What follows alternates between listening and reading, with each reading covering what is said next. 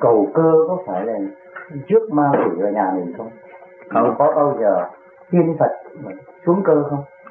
Cầu cơ thì chắc chắn là ma quỷ gần hơn.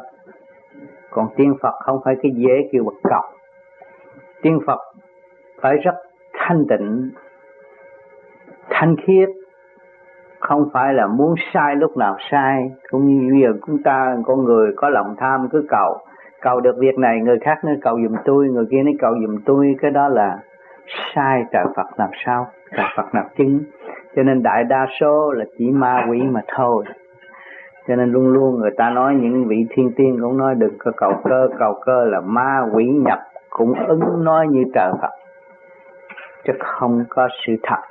Là người ta thấy rằng đại đa số là chỉ có ma quỷ nhập không à bàn môn tả đạo nhiều hơn, thì người ta khuyên không nên chơi cái đó. Cũng có phần chân chánh là đối với người có điển và xuất hồn được. Trong lúc đó, những người đó cầu thì mong ra có sự bảo đảm hơn. Bởi vì họ thấy rõ người nào xưng cơ còn những người phàm không thấy rõ thì sẽ bị lợi dụng.